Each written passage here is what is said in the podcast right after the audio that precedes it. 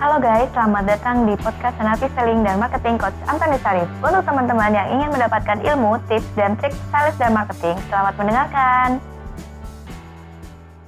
Halo sahabat sales di mana pun Anda berada, jumpa lagi dengan saya Namilani dalam channel YouTube Coach Antonius Arif yang membahas tentang selling dan marketing. Topik kita kali ini, hmm, menarik juga ini ya. Uh, ini kadang-kadang dialamin sales saya juga kan pernah ngalamin e, gimana sih setelah ditolak customer itu kita mampu mengembalikan mental kita supaya kita nggak down atau kita nggak terlalu berlarut-larut seperti itu ya. Nah yuk kita tanya langsung dengan uh, Coach Antonius Arif sudah ada bersama dengan saya Coach Antonius Arif. Halo Coach. Halo halo. Suasana kita kali ini beda ya Coach kita kan lagi berada di indoor ya berada ya, di luar jadi ya. ada suara-suara kayaknya ya, ada suara burung sama ada suara, orang burung, ngobrol ya. Uh, jadi nanti ada suara-suara lain yang masuk selain suara saya dengan suara Coach Antonius ya. Arif gitu ya. Jadi harap maklum aja. Iya harap maklum. Kita uh, kita beda suasana ya, sahabat sales ya. Iya memang mungkin tapi ada yang komplain. Biasanya ada orang yang ngomong bu, kalau bisa mm. di dalam, ya kami juga maunya di dalam. Iya. Tapi masalahnya tetangga kami persis sebelah kantor mm. kami itu lagi bongkar. Iya. Dan jadi, suaranya kencang banget. Karena ada hal yang tidak memungkinkan ya, ya kita untuk tidak mungkin. Uh, dilakukan uh. di indoor, jadi kita di outdoor. Iya.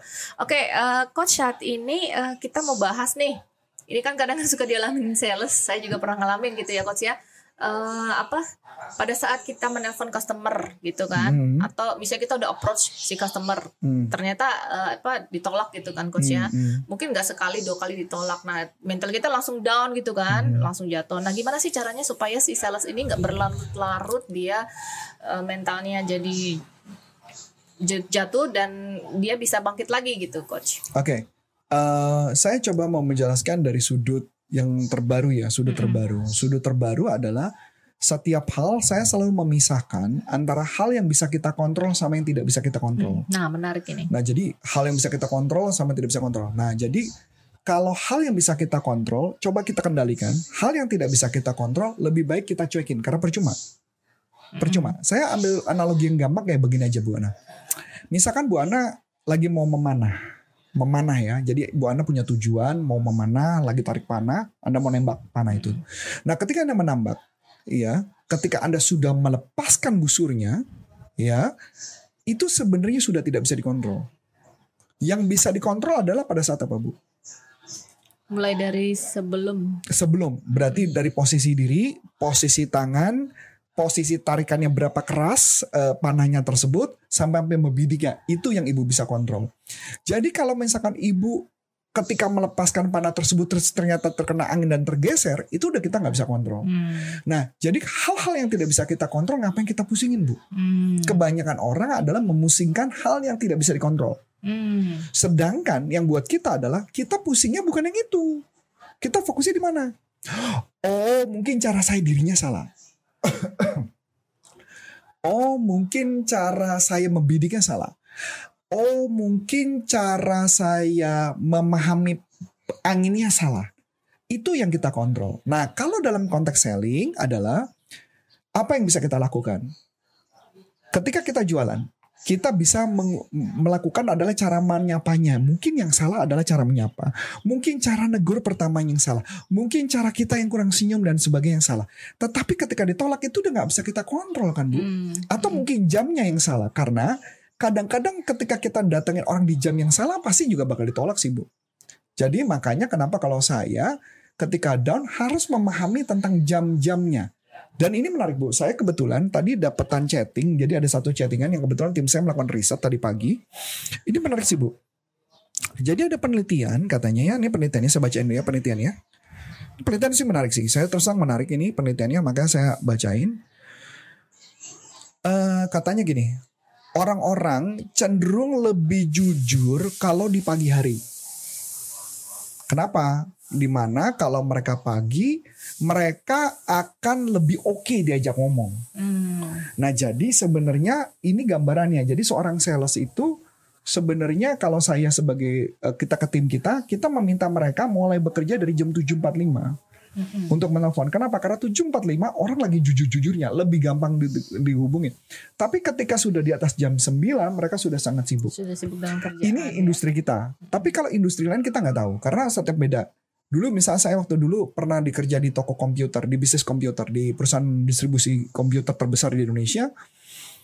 Itu kami temukan adalah di pagi mereka santai, di eh, enggak enggak mereka sibuk di pagi mereka sibuk karena baru buka mereka baru santai jam 3 jam 4 hmm, terbalik mulai coach ya terbalik jadi semua beda-beda lagi jam 3 jam 4 nah jadi kita bisa ngeliat contoh jadi kayak contoh kemarin kita pernah bantu salah satu perbankan di hmm. perbankan mereka turunnya ke mana ke pasar pasar mereka lagi sibuknya di pagi hmm. berarti nganggurnya jam berapa 11 sampai jam 2 itu pasti nganggur itu Nah jadi artinya kita tahu jamnya. Jadi jangan ganggu-ganggu jam 4 pagi. Itu nyari penyakit namanya.